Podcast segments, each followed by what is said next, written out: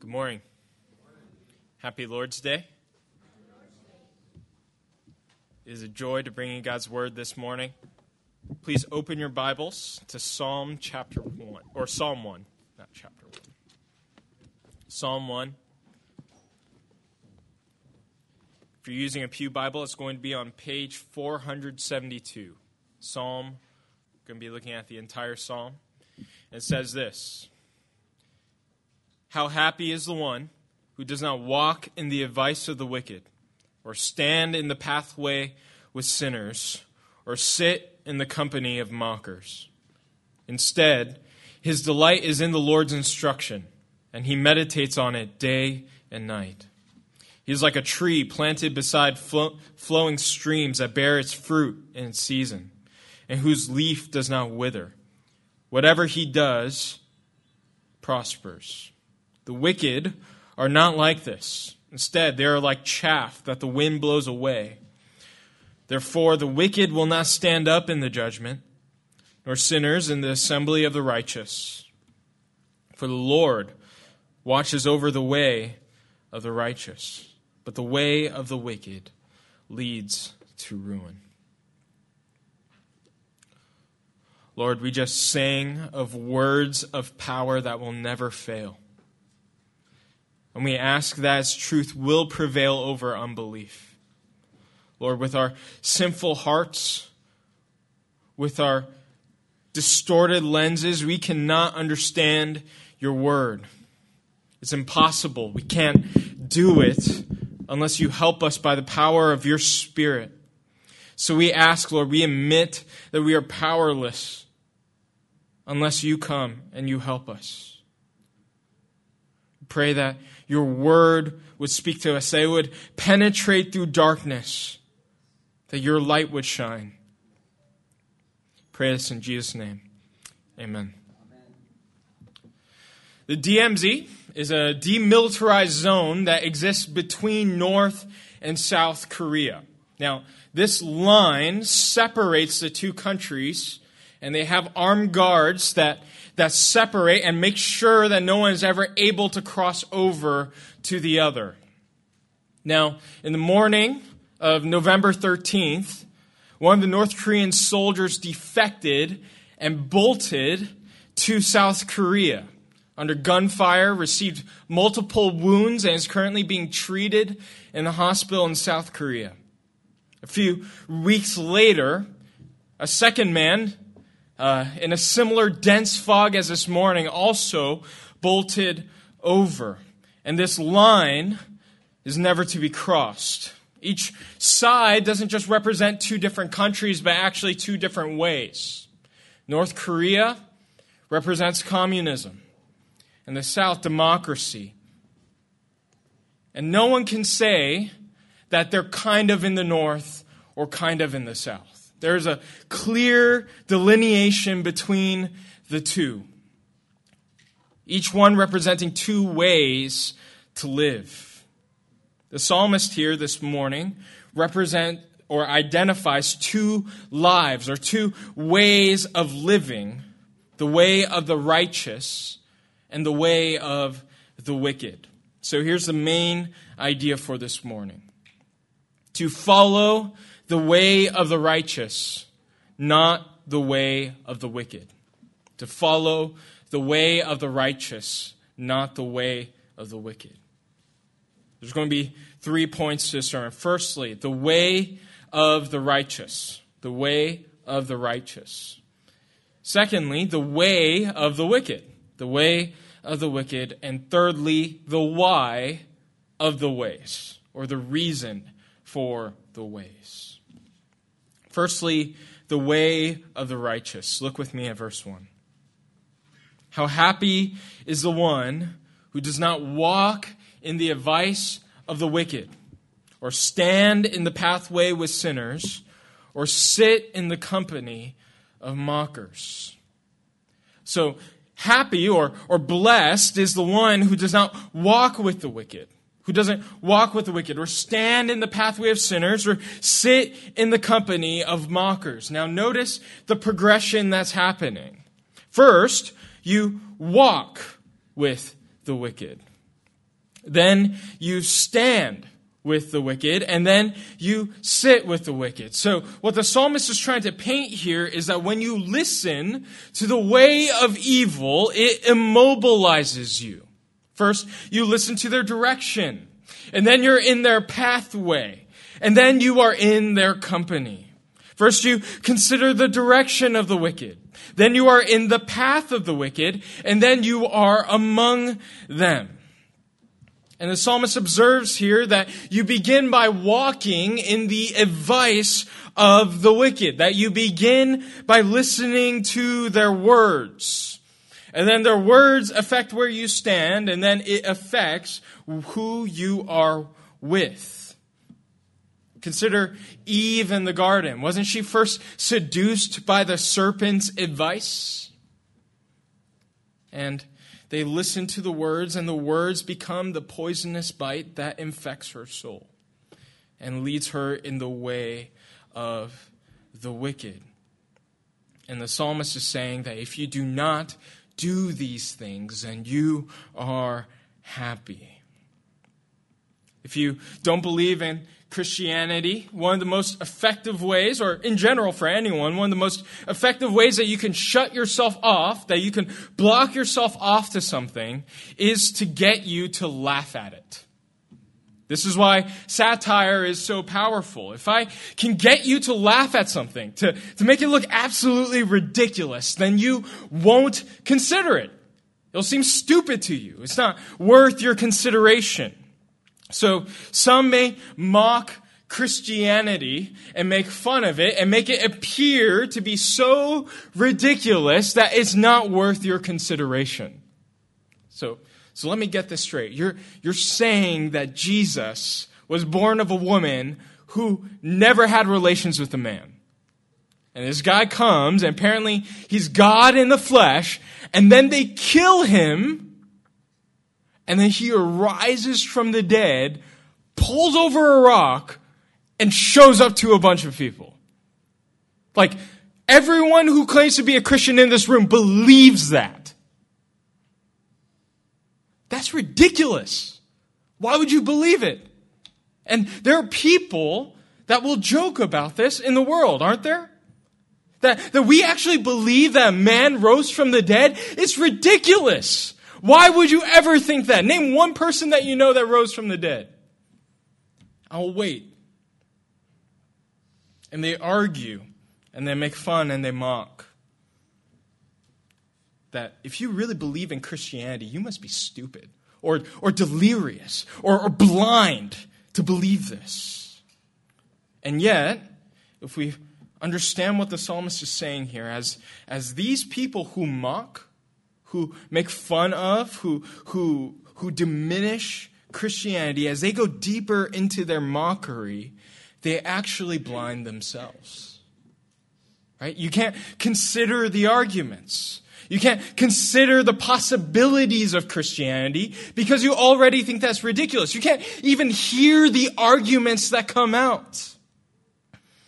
So, if you're a non Christian here this morning, I would encourage you to think don't think that Christianity is here so that you suspend your belief. We're actually trying to encourage your thinking. Don't be satisfied with the status quo. Don't find comfort in the fact that those around you think in a certain way. Notice that in the verse that they're sitting in the company of mockers. Everyone else around them agrees with them.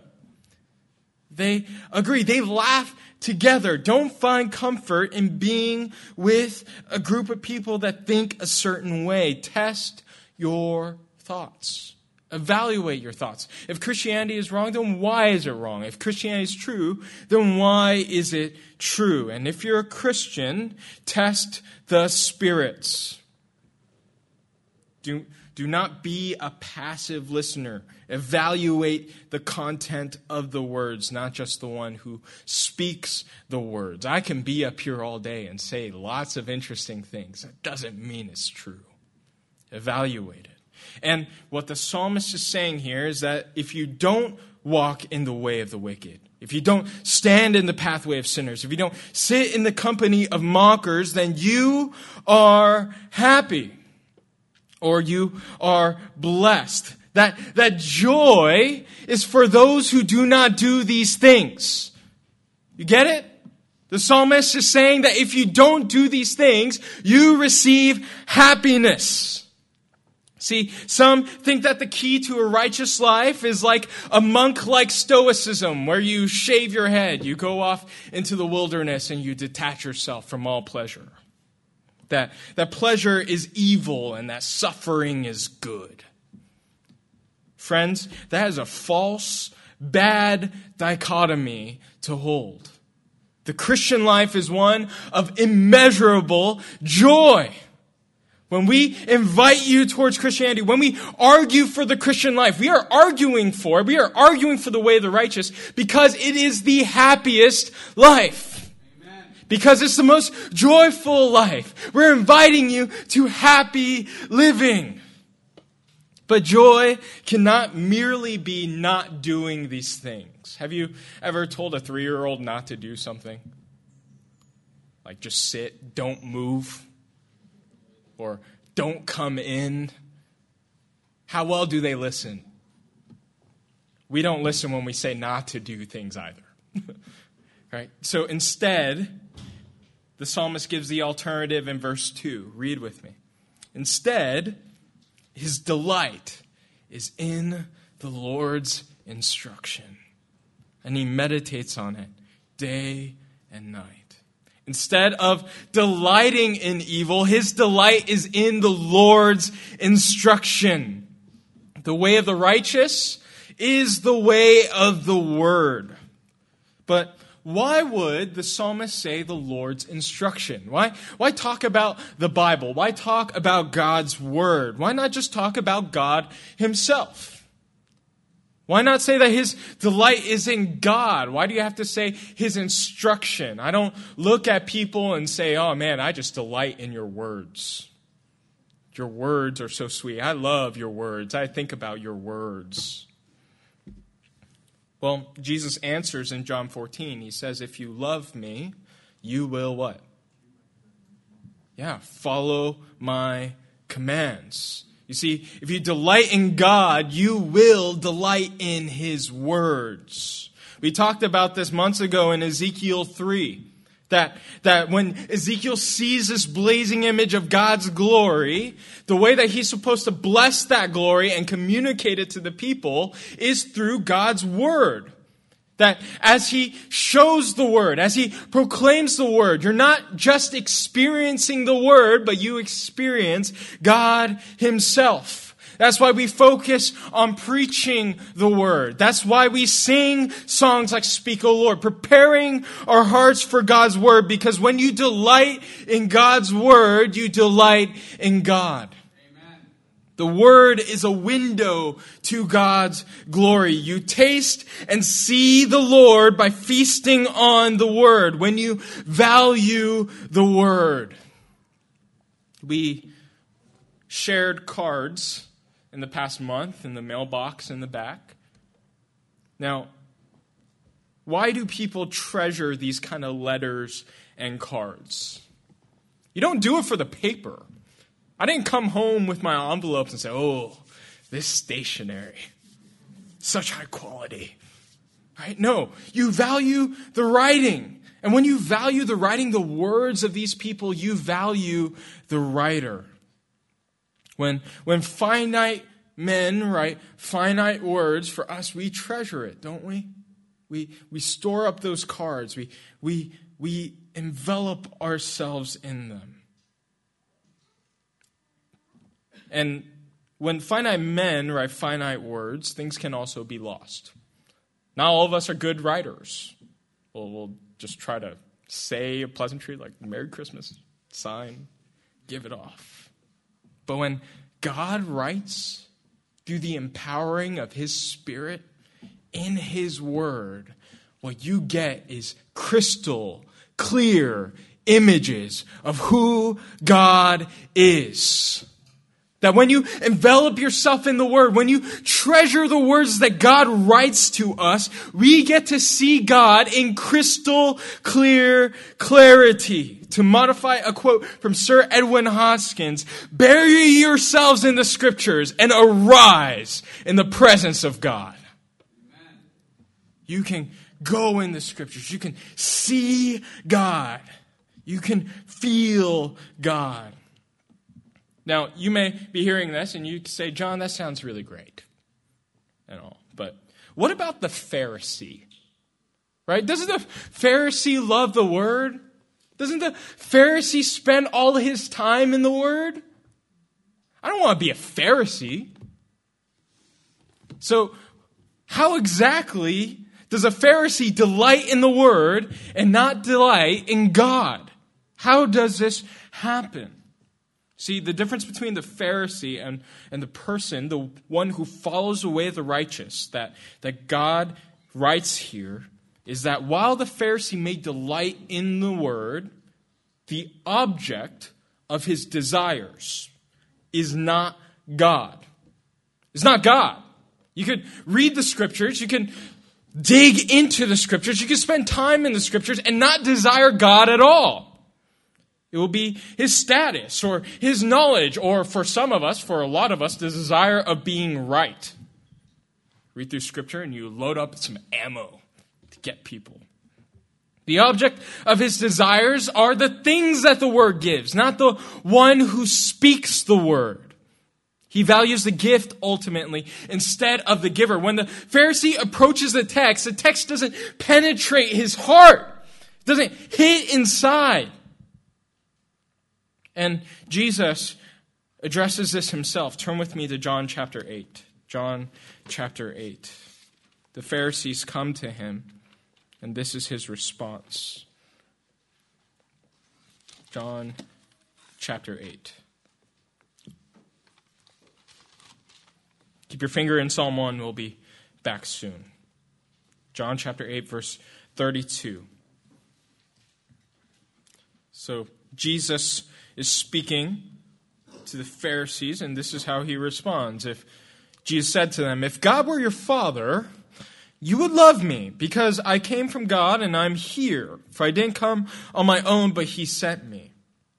Why don't you understand what I say? Because you cannot listen to my word.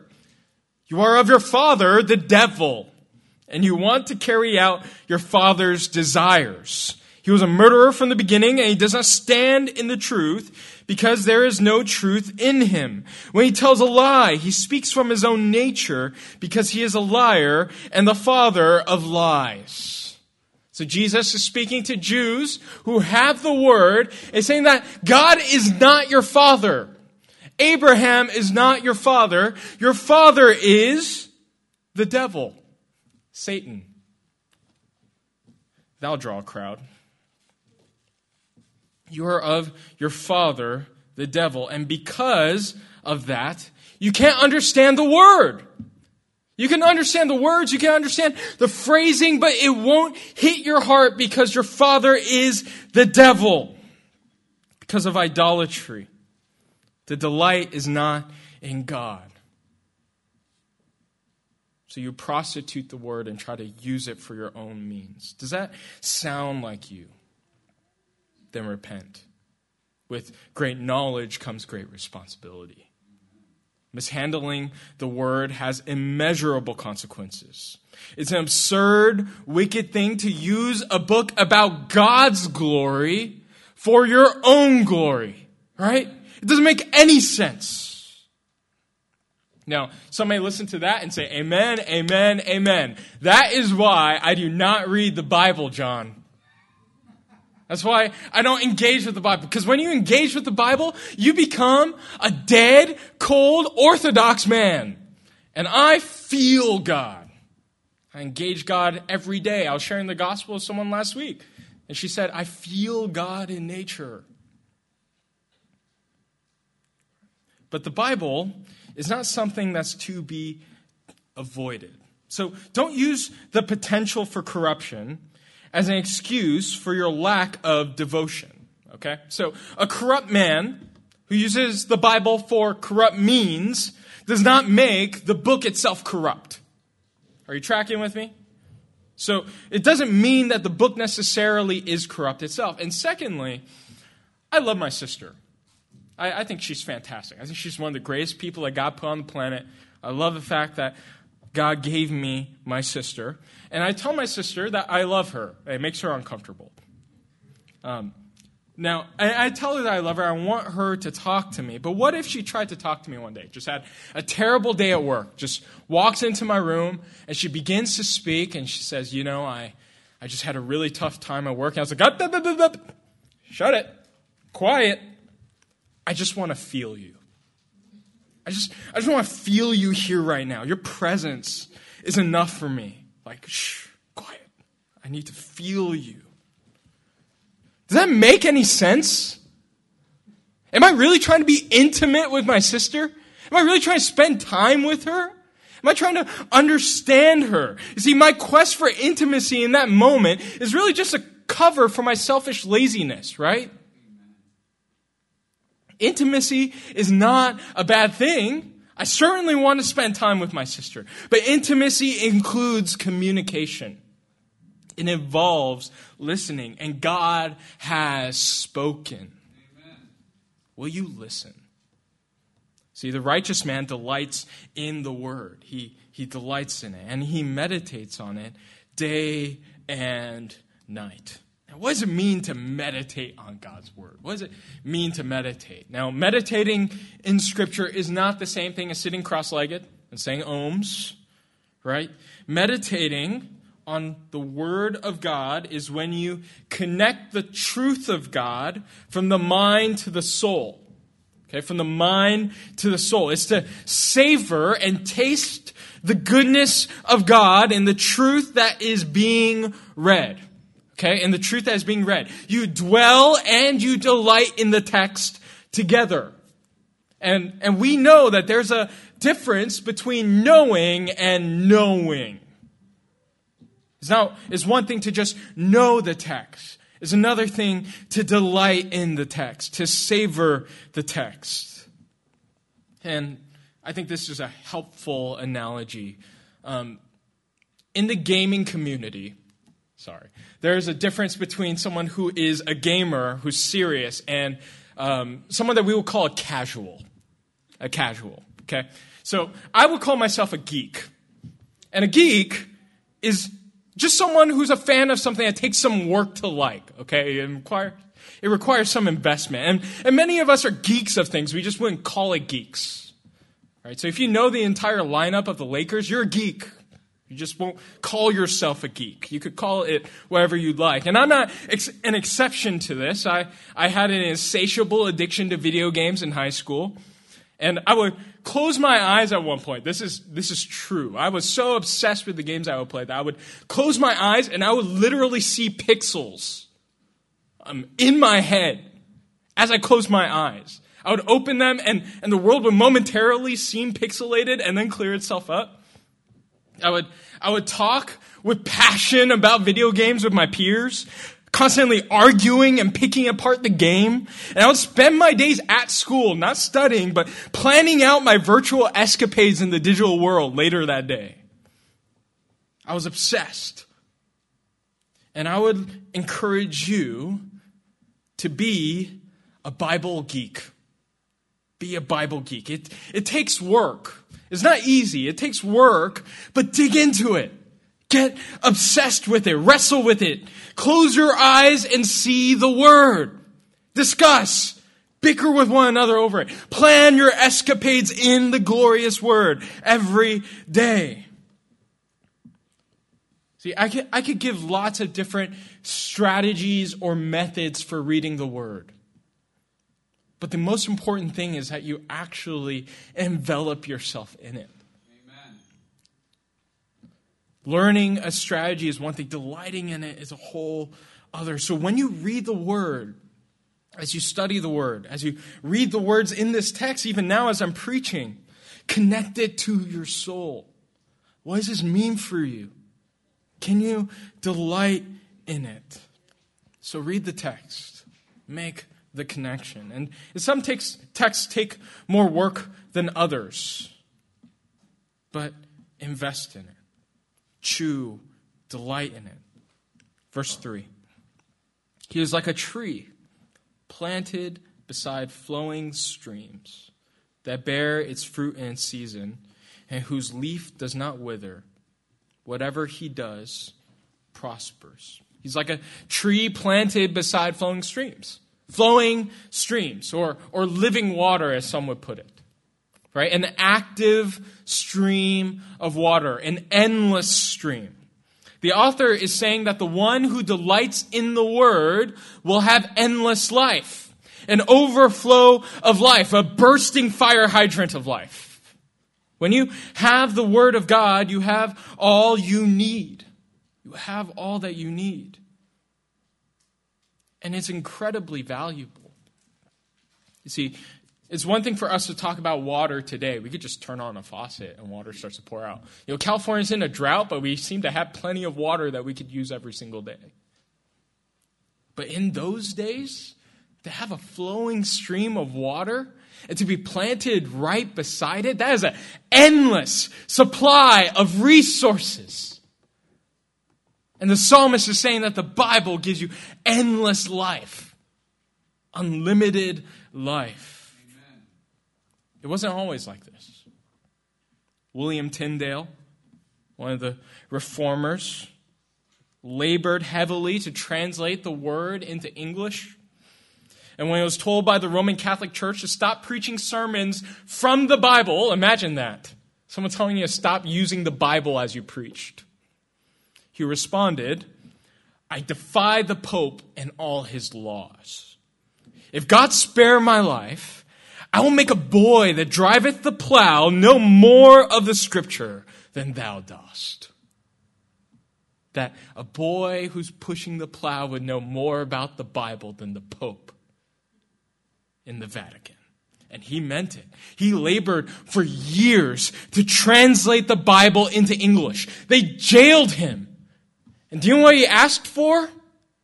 His Hebrew text and a pen and paper so he can continue translating. He was so vigorous in his efforts that he was strangled to death by noose for translating the Bible into English. So I ask you this morning, do you value God's word more than a gasp of air?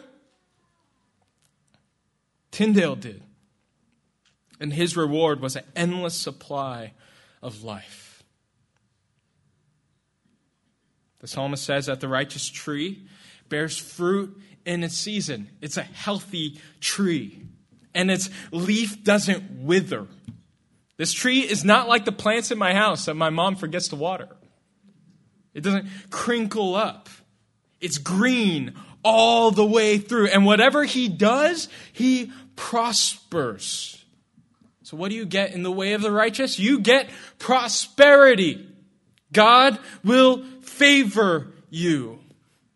And this is not the same thing as the prosperity gospel. And sometimes, because of the prosperity gospel, we become hesitant and we don't want to say that God will give good things to us, to delight in us. God is not being used here as a means to get gifts. Okay? So that's what the prosperity gospel will get wrong. It'll, it'll turn God as the end and turn it into the means. So you use God to get things.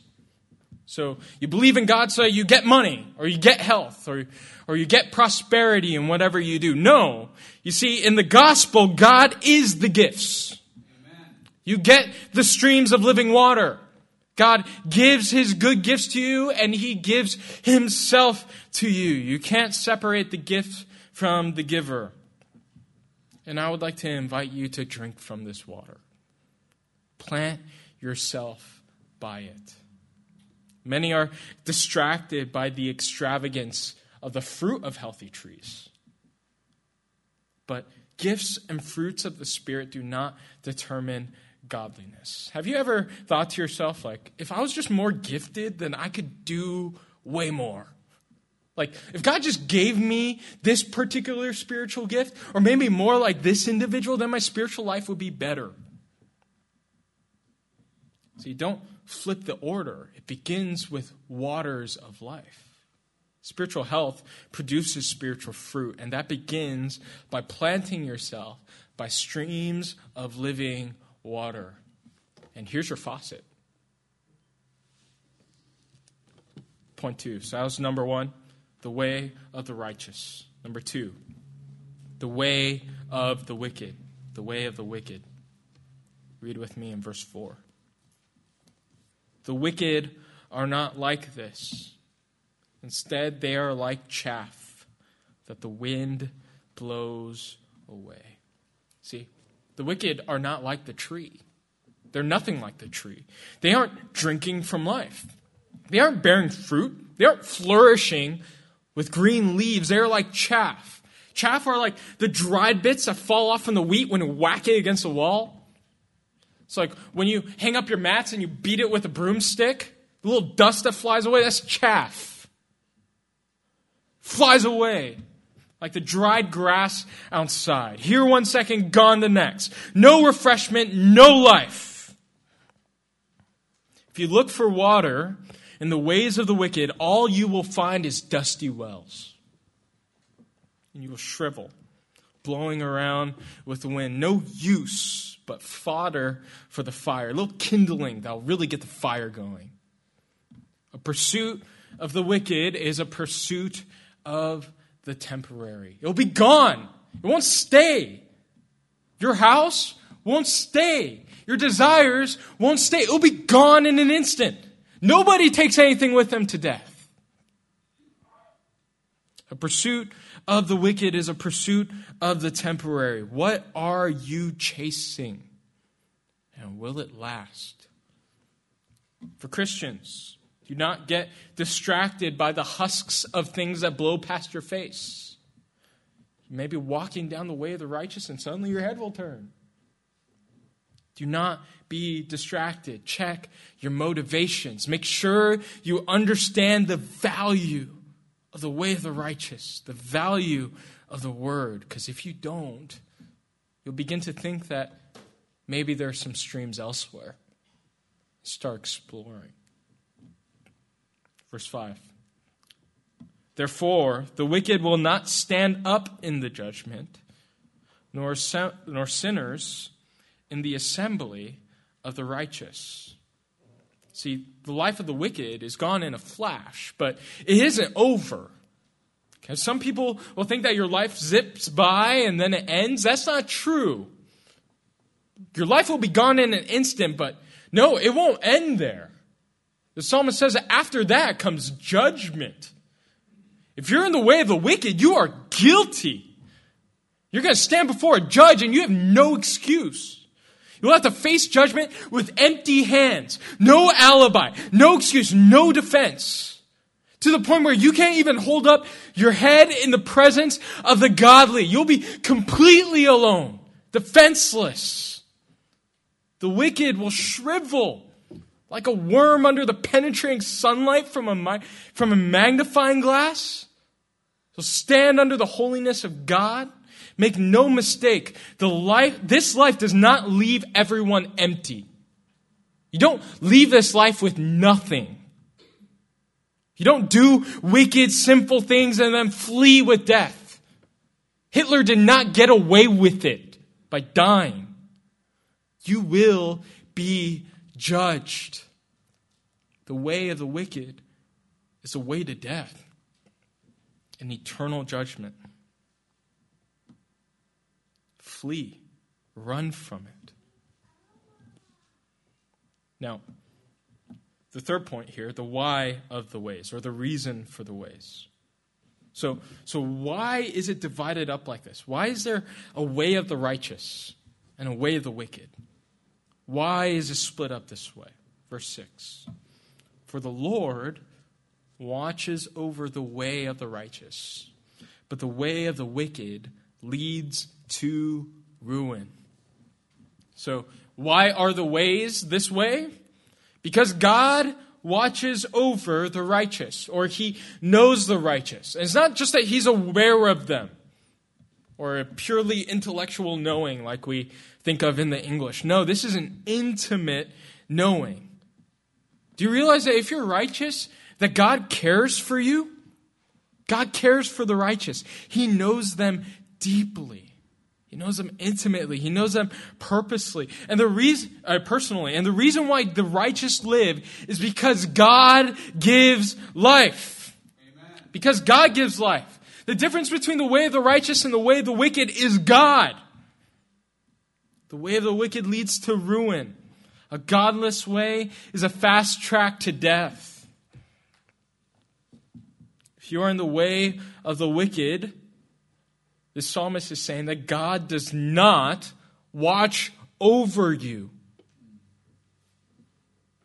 There's a clear, definite fence between the two. You have the way of the righteous and the way of the wicked. There's no one in between. There is no gray. You are either with the righteous or you're with the wicked. No one is sort of righteous or sort of wicked. You may be listening and thinking, well, if there's one group I'm in, I'm in the wicked. I know myself. There's no shot for me. I'm in the wicked. And I think that we all are. I mean, can anyone honestly say that they haven't walked in the advice of the wicked? Or stood in the pathway with sinners? Or sat in the company of mockers? I mean, haven't we all felt the dissatisfaction and the shriveling of sin in our lives? Don't we all deserve to stand condemned before God and the righteous? Why should any of us in this room ever receive the benefits of the righteous if we're so despicably wicked? I mean, I sinned last week a lot. I don't deserve the way of the righteous. I'm intrinsically, completely in the way of the wicked. So, what does God do with despicable people? How can we ever receive the benefits of the righteous? We can through the work of Jesus. Amen. Jesus is the only man who ever walked the way of the righteous perfectly. See, this first psalm is talking about Christ. Jesus sat in the company of sinners, not to participate in wickedness, but as a physician to heal. He delighted in God's word and desired it more than bread, more than water. When PJ preaches, he says, man does not live by bread alone. Jesus actually believed that. He was in the wilderness and he desired God's word more than bread, more than water to drink. And even though he deserved to prosper, he let himself be damned. He was bludgeoned, beaten, and battered. He hung condemned, judged for the sin that we committed. And he was cut off from the heavens. He was led straight to ruin. He was cut off from the heavens and the assembly of the righteous. The Father's face turned away. And he died like chaff in the wind. He paid the ransom for our ruin, for our destruction. And this Christ rose victorious over death. So that everyone who trusts in him, though we're like chaff, are rejuvenated into life giving trees. Though we deserve to be cut off, we can be brought into a mighty forest of righteousness. You see, you can bolt from the way of the wicked to the way of the righteous. And there's a door, and his name is Jesus. So if you're a non Christian here listening to this this morning, repent and believe in the gospel. Treasure Christ. Delight in Christ. You're hearing words of life right now. There's a hydrant, there's a faucet of life that is pouring to you right now. Drink from it. Repent and believe in Christ, and you will taste the goodness of His righteousness. Not your righteousness, His righteousness. And for Christians, He empowers us to delight in, savor, taste the glory of God by His Spirit. To whom much is given, much will be demanded. And He gave us the most abundant gift, the most precious gift in the world His Word. So, what will you do? There are two ways to live pick the way of the righteous. Treasure the Word, taste the Word, and treasure Christ in the Word in this upcoming year. Make reading Scripture part of your daily life. Bury yourselves in the Scriptures. Arise in the presence of a living God. Lord, we thank you for the word that you've given us. Thank you for Christ, who did not walk in the advice of the wicked, or stand in the pathway with sinners, or, or sit in the company of mockers. Thank you that Christ delighted in the word more than we ever could. And we pray that you would make us more like him. Help us to taste your goodness in the word. Empower us by your Spirit. Would you warm our hearts? Would you turn our affections towards your word this upcoming year today? As we bury ourselves in your scriptures, would you reveal your glory to us? We thank you. In Jesus' name, amen.